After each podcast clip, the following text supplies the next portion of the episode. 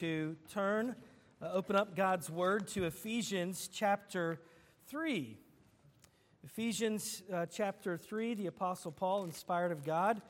We'll look at uh, almost the full chapter. Uh, Ephesians uh, 3, we're talking about uh, the purposes of the church. And um, the purposes of the church we'll get to in just a moment. But first, the mission of the church. What is our our mission, and this it wouldn't be just our particular church, but, uh, but most any church should be able to say something akin to this. Our mission is, we, as we have articulated as, as Grace Presbyterian here on the South Shore, our mission is to make disciples of the Lord Jesus who reach for God's purposes in the transforming power of the gospel. Our mission is to make disciples of the Lord Jesus who reach for God's purposes in the transforming power of the gospel. What are those purposes? What, what are the, the, the purposes of the church? Well, you see in the order of service, we've got the, the little handout there. And for those of you at home, we've got a slide that, uh, that captures this wheel diagram.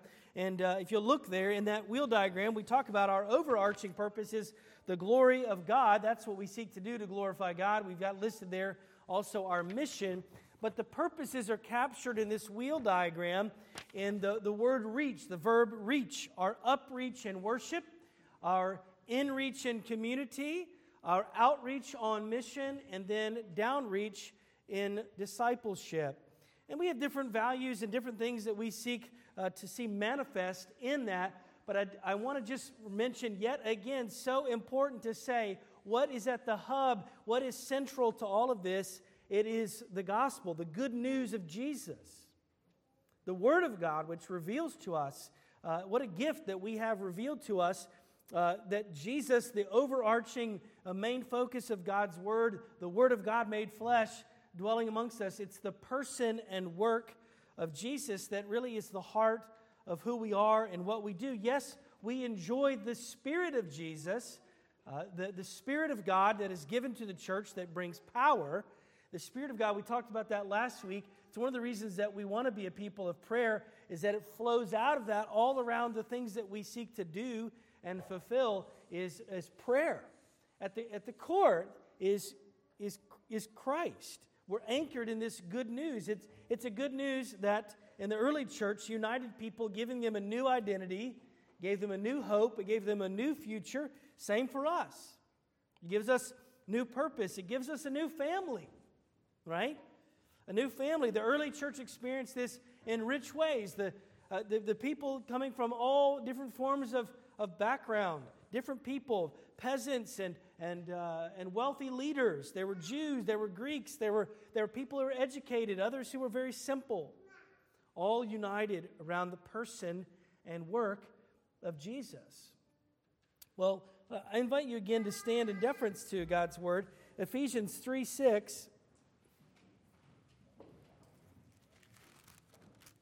As I mentioned earlier, inspired of God, Paul writes this, reminding them at the opening that he's a prisoner for the sake of the gospel. But he writes to them of the mystery of Christ. He says in verse 6, Hear this God's word, the mystery is that the Gentiles are fellow heirs, members of the same body, partakers of the promise in Christ Jesus through the gospel.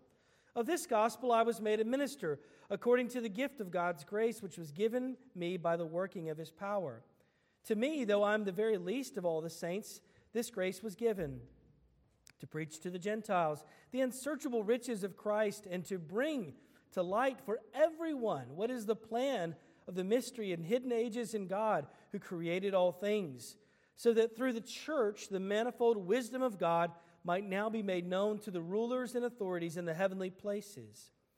This was according to the eternal promise, purpose, excuse me, that he realized in Christ Jesus our Lord, in whom we have boldness and access with confidence through our faith in him. So I ask you not to lose heart over what I'm suffering for you, which is your glory.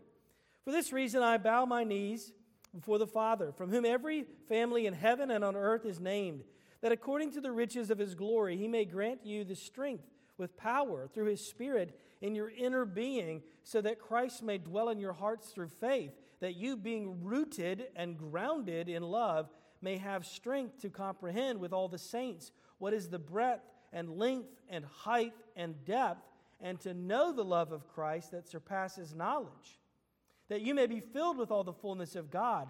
Now, to him who is able to do far more abundantly than all we ask or think, according to the power at work within us, to him be glory in the church and in Christ Jesus through all generations, forever and ever. Amen.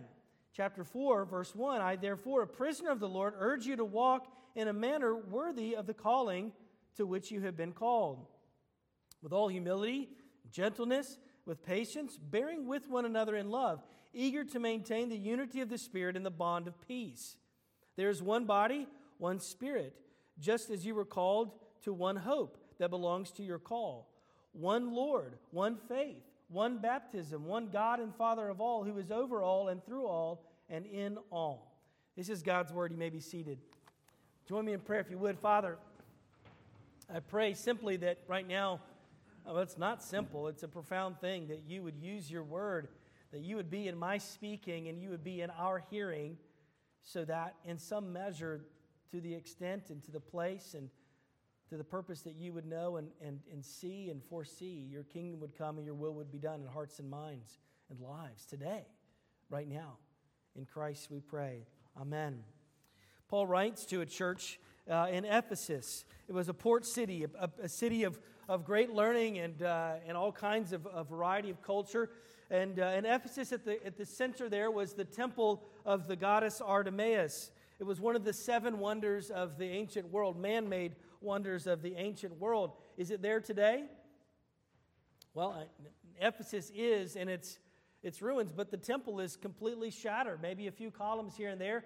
Most of the rubble that's left over was, was used to build roads and other buildings, even uh, places of, of meetings for churches.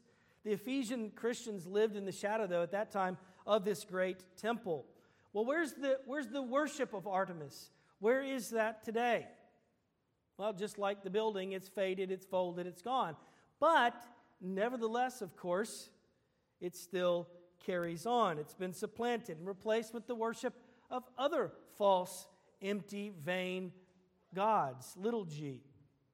That, that's, that's true, but I mean, they're subtle. They still exist to this very day. All of these different deities, some, sometimes. Where's the temple? Faded, folded. Where's the worship? Well, it's just morphed. But not so the church. Not so. The, ch- the church, when we think of the church, we're not speaking of a building. Uh, we're, not, we're not speaking merely of an institution. We're thinking of an organism. The, the, the descriptions in Scripture of the church is something that is living and active because we worship a living God that is working in the lives and hearts, individuals living who are gathered and then sent out and scattered. This living entity, the church. Still here today. Why, why do we have why do we have this great hope that this will continue on? Why has it continued on for thousands of years? Well, because Christ promised. He said in Matthew 16, 18, I, he said to Peter, speaking of Peter's faith, on you I will build, this rock I will build my church, and the gates of even hell. All the, all the demonic powers and opposition cannot prevail against her, the church. That's a great hope. It's a great promise. We see this, we see this carried on and it's one of the reasons that Paul says here in our text that it's uh, chapter 3, verse 10. He says, So through the church, the church, the manifold wisdom of God is made known. Then at verse 21 of chapter uh, 3, he says this that God's glory will be made known in the church. He, he's saying something. He wants them, he wants us. He, des- he desires that Christians everywhere, down through the ages, would grasp something comprehend something, the manifold wisdom, the riches of the glory of Christ. Even yet for those who are not yet followers of Christ. Several things can be said about uh, the promises and the things, truths revealed in this passage. I just want to highlight two of them as they pertain to our purpose. As a church, we should be about in reach and outreach. And so here are the two points simply that there is a community that we see here and that's an in reach deep. And then there's also mission in view here, which is outreach wide. First of all, community, in reach deep, the early church cared for one another. They had common unity. We, we call it community, but it's common unity that centered around something, no more importantly, someone. Uh, Jesus. It wasn't just that they, they had this basis of unity that was past experiences or present shared values or morality or, or, or future goals. No, it was again, like I said, at the hub of our church, as we've described it, is the person and work of Jesus, the message of the gospel. That's, what they, that's where they were rooted. The, the, the verbiage is used here of a body, meaning, you know, again, organism, body, many members and parts under one head, who Christ is described as the head of the church. We are members, he is the head. And they are to be his desire, his prayer. Paul writes, if you look at verse 17, that they would be rooted and grounded in love. Those images are, are meant to be something, right? Like, I, maybe to elicit something for you. It clearly elicits something in my mind. We were, uh, you know, working, you know, during the early days of, of kind of, you know, at home stay on different projects, cutting down trees, tons of roots uh, around the, the yard. Well, even, even before that, I remember one of the reasons that I was happy to have a tractor was to take out this big root that was kind of half rooted at the beginning of our driveway. It was pretty ugly. I'm sure there's more than a couple of people, maybe my wife was one of them, that recommended we just cover it over with some mulch. But it was pretty nasty looking, and I wanted to get it out. And I wanted to have a reason to use power tools, so I get out the chainsaw and the, the axe. And let me tell you, it involved all of them a chain, a tractor, a backhoe, people pushing, shovels, digging. This thing, it didn't seem all that big, but as you begun to dig and see the roots, it was just, it was just crazy involved to get this out. And, and then I think of, of, of the verbiage here of grounded, right? What does it mean to be, to be grounded? This is, this is interwoven deep down beneath the surface, beneath what we can even observe or appreciate sometimes. I remember with our workshop, I, I hired an electrician to come out and wire things up. And one of the last things he had to do was take this rod, and he was standing there with a 10 foot copper rod. And he says, We just have to get this in the ground. And I said, I, have been doing some digging around here, and you're not going to just tap that into the ground.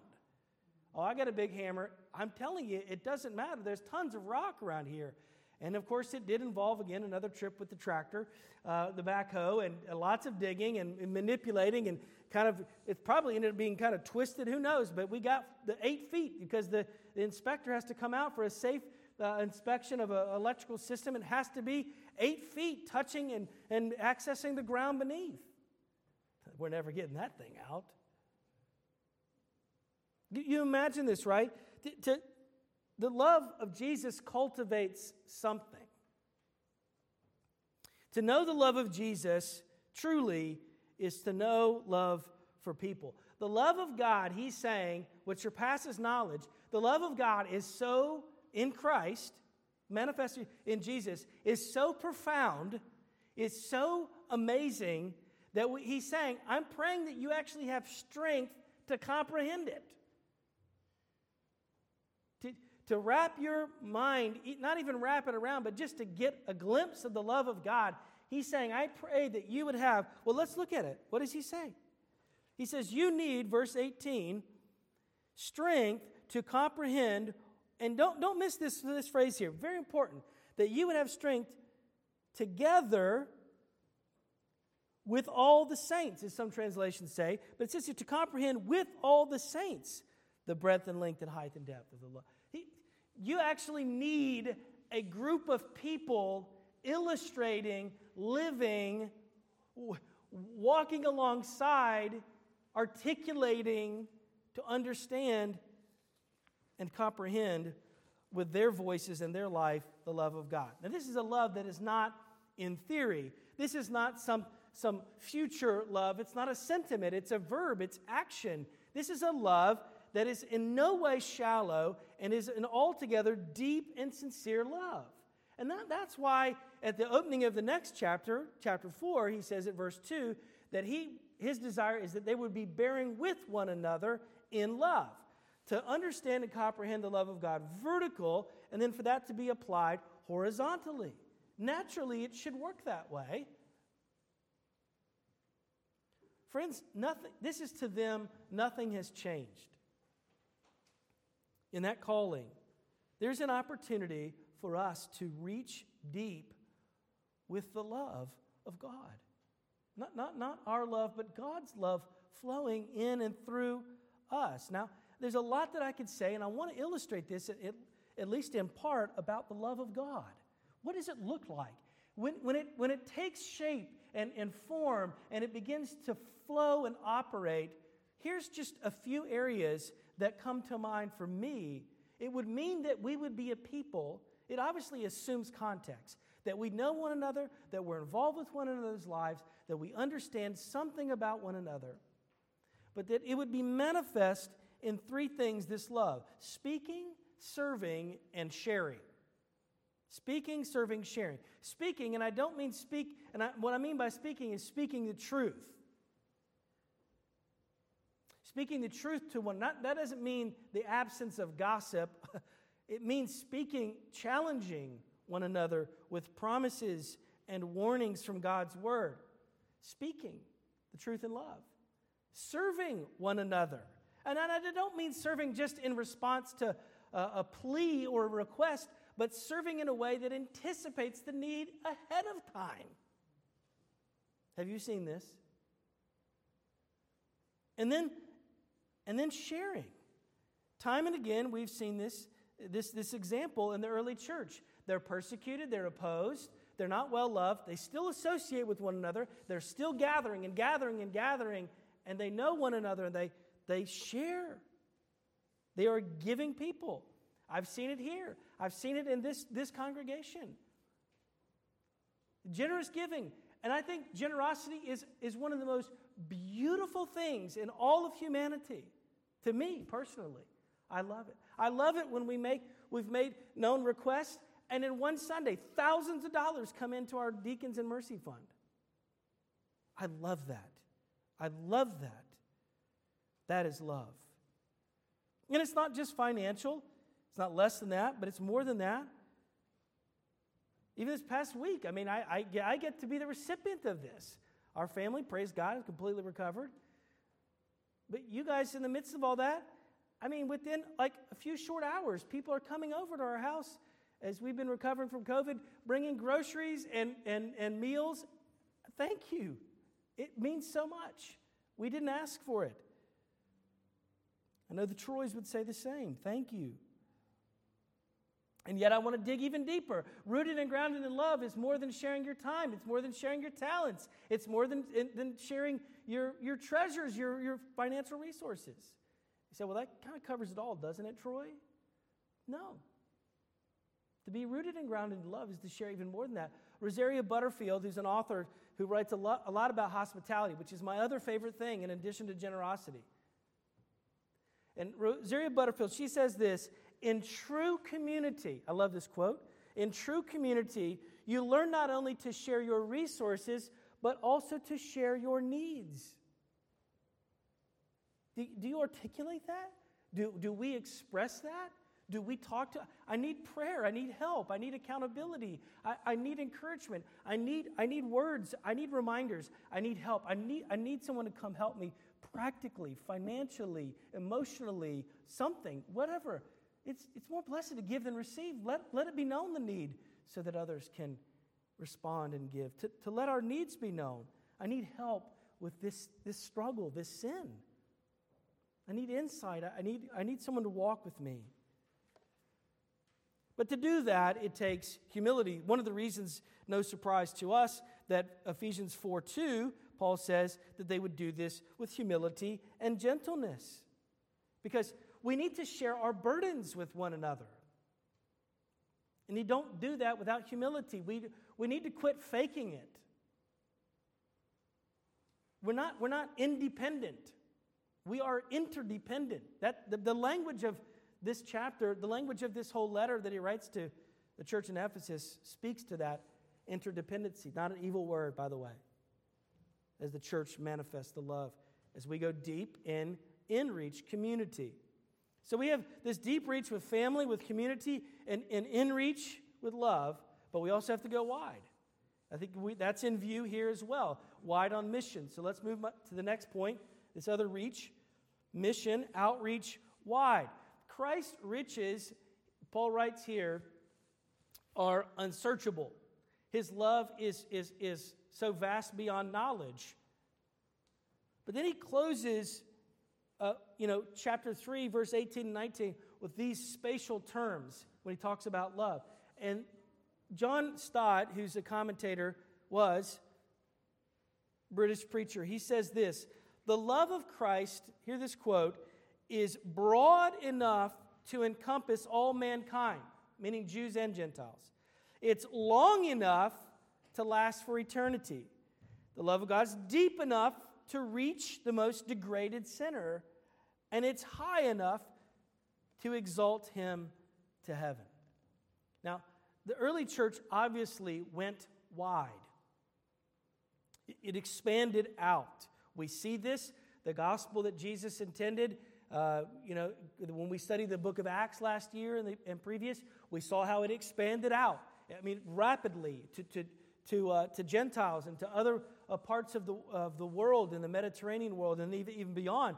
To the nations, it was expanding rapidly. This was hard for some Jewish believers to grasp, to swallow, to understand. That's the reason, part of the reason Paul wrote the book of Romans to underst- help them understand. It's part of what we read recorded by Luke and Acts, that the gospel is expanding. But Jewish believers who had come to Christ had a hard time imagining that it went out to the other nations, but it was, it was God's intent. That's why verse 9, Paul knows what part of his mission is. He says, and to bring light for everyone what is the plan of the mystery hidden for ages in God. Everyone. The light goes out. Why? The next verse answers that question. Verse 10 so that through the church, look at verse 10, the manifold wisdom of God might be made known to the rulers and authorities in the heavenly places. That word, the, the manifold, which is, can be translated or understood the multifaceted or the multicolored. This word is the same word, the manifold wisdom of God. The manifold is something that even describes, it's applied to things uh, like flowers or a structure, multi sided, multifaceted, multicolored. And that is the church. As, as God, in the mystery that He has intended, that there would be this diverse community that would be, as maybe here's an image, a, a theater to display the wisdom and the beauty of the gospel, of Christ working as it, flows out. Now, who is the audience, right? So that the rulers and authority in the heavenly realm, the heavenly realm, or the, when we talk about heavens, so often we're, the scriptures are not referring to some ethereal realm so much as just the skies. But here, the audience is these rulers and authorities, meaning that the angelic beings that we cannot see, who know full well, whether they're fallen or holy, they know full well the power of God. But now they stand here looking at God's plan unfolding at the church and they go, that's the wisdom of God. These people are actually, you know, I'm sure the fallen angels said, I, I thought that the division would be so easy to work with, but now they're unified, Jews and Greeks, followers around Jesus. The wisdom of God.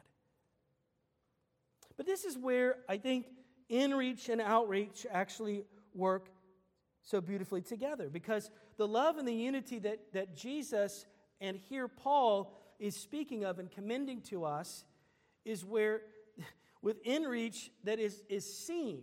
that the care and the love that goes deep is also on display to others outside of the community. But, but that love is something to be seen and then something to be shared in community. We live in community and cultivate our purposes to live out the gospel with this component of witness and mission.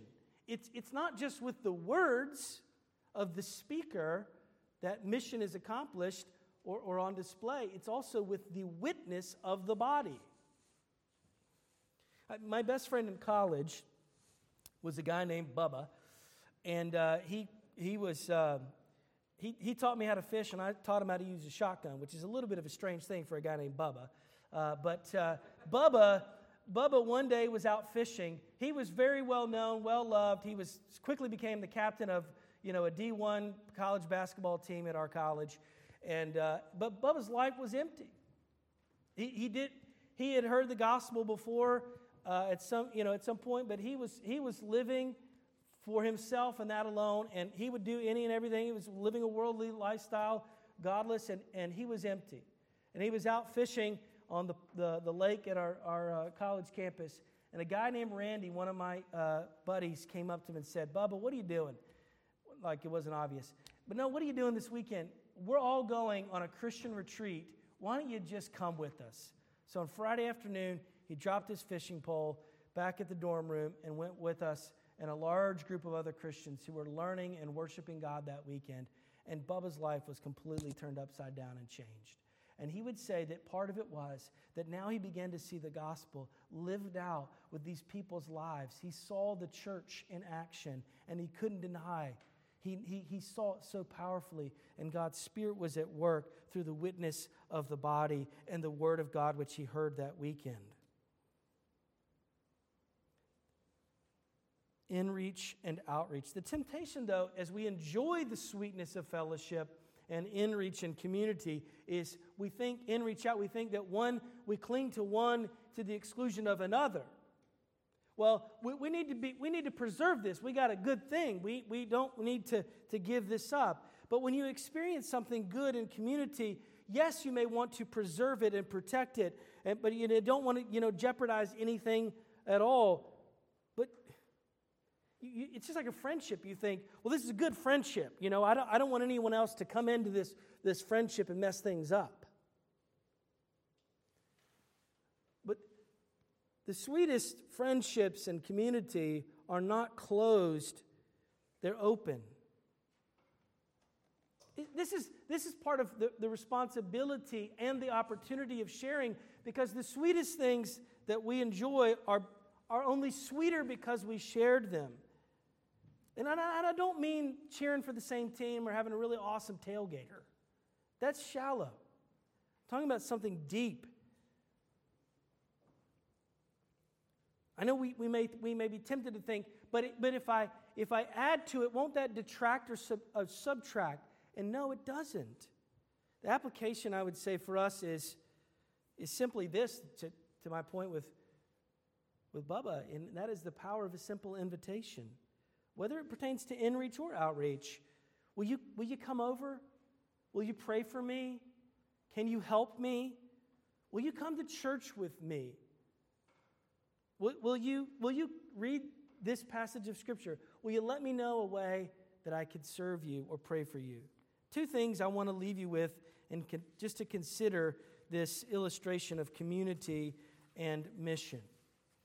Two, two images again uh, one is a fountain, and the other is a family.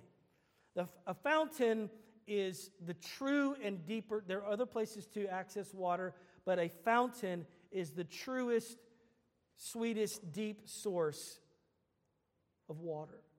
And Jesus used this, this imagery in John 4 when he says this. And Jesus said to this woman, Everyone who drinks of this water will be thirsty again. But whoever drinks of the water that I will give him will never be thirsty again. The water that I will give you will become to him a spring, in other words, a fountain of water dwelling up to eternal life, welling up to eternal life.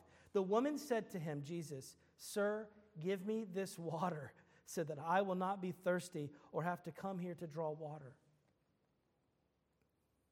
The woman at the well, I encourage you to go read it, John 4 a fountain flowing deep and wide because we are a people connected to Jesus, the living water. And then this imagery of family. What is a family? A family is a place where you get to presume. right? Some of you are like, I know and I hate it.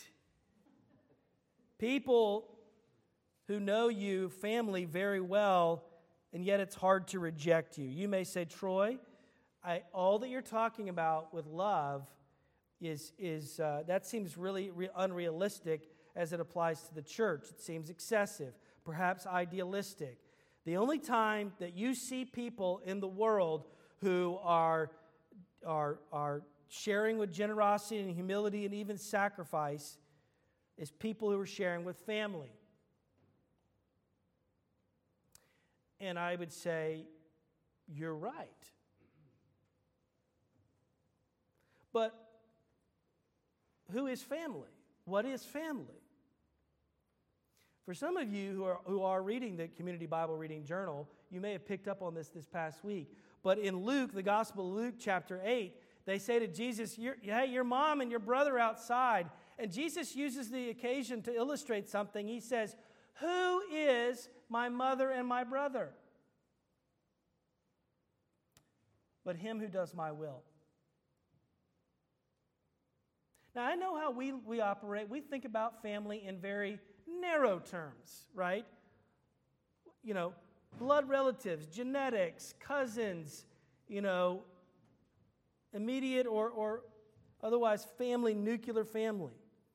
But Jesus was using that occasion to enlarge our view of what a family is. The interesting thing is, is that it still is based on blood.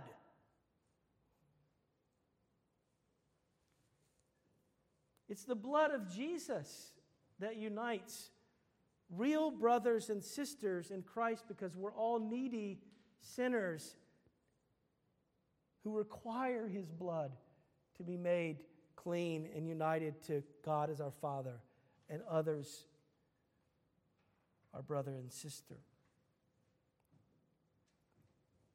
The world is broken.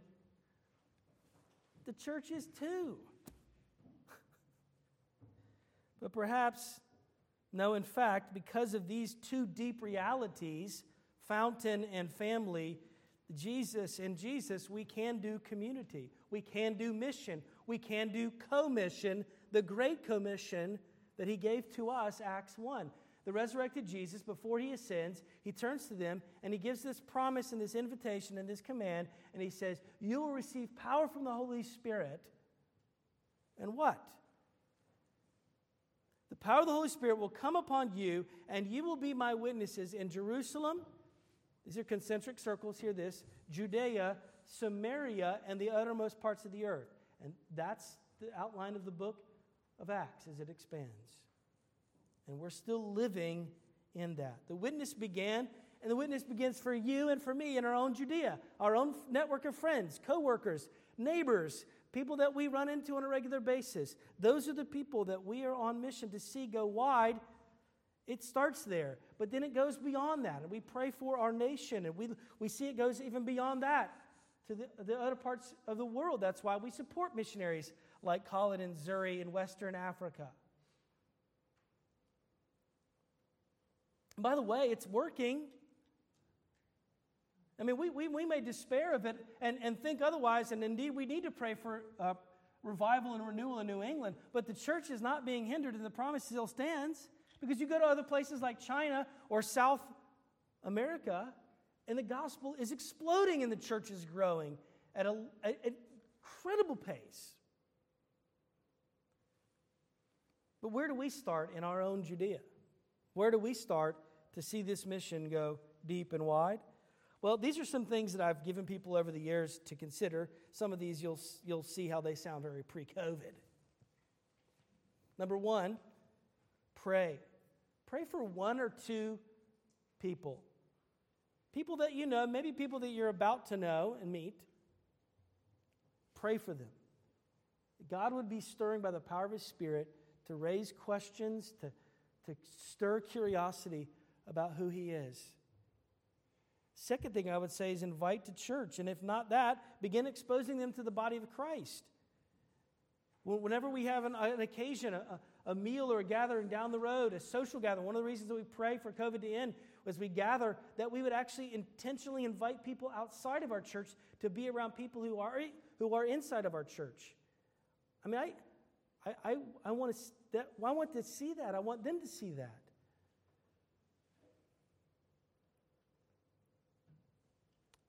invite people to read the Bible with you or just to investigate the claims of Christ in the Gospel of John. Here's our hope Jesus flowing deep and wide, in reach, outreach.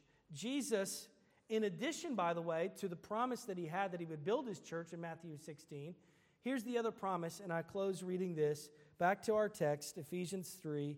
What does it say here?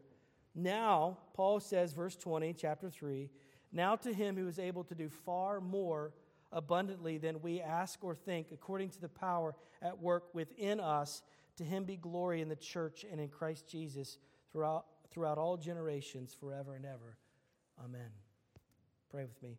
Father, uh, we are reminded in this passage of the unsearchable riches of Christ and, and the unity and the love that flows from that. Thank you, Lord. You know our hearts even better than we do. You know that in our sin and our pride and our, our unbelief, in our stubborn independence, we've been fools, we've been unloving. Lord, would you please forgive us, God, and woo us by your Spirit back to that foundational, glorious message of the gospel again and again, even this very week.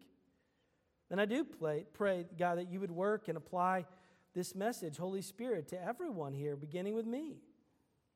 Lord, would you, you, you've raised up a beautiful congregation here at Grace. This is my family. Lord, I love them. They love one another, they love you. And I pray that you would accompany our church with the power of your Holy Spirit that we might fulfill our mission in response to your great faithfulness, not just for seasons ahead, but for generations. Lord, teach us obedience and prayer. Teach us, teach the young ones, use us to teach the young ones in our church to do the same. Lord, it's no surprise we, we're still troubled, nevertheless, that we live in a society and a time that's very fractured and confused. There's much anger, there's mu- there, there are many threats. There's people that are being villainized. Lord, would you please be merciful to bring some measure, whatever means you would choose to, and begin with us humility and love and peace. Capture, Lord, we pray, hearts for you.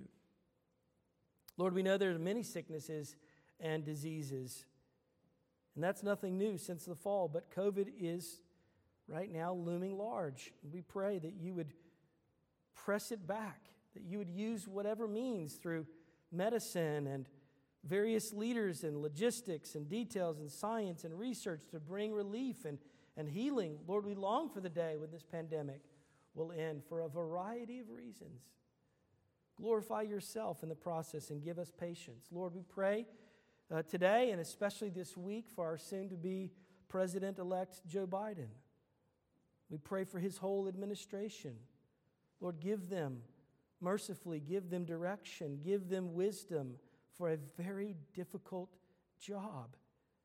Lord, we know that there are leaders across this nation. There's some that are newly elected. There's, there's leaders across this globe who need strength and insight and sensitivity. Lord, please provide through them, for them. Bless them, Lord, we pray.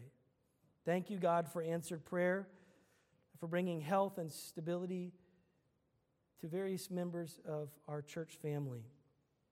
Pray for recovery and encouragement for those who are struggling emotionally and with loneliness, with, uh, with COVID, the effects of it, with cancer, with other ailments, Lord, you know, with grief. Thank you for hearing our prayers and comforting many in our midst who are in the throes of some of that mourning and grief. Lord, would you please work through our church that we might be a worshiping community and we would gather more worshipers who, in their knowing and being and doing, all of us would be shaped more into the image of Jesus. For we pray even now,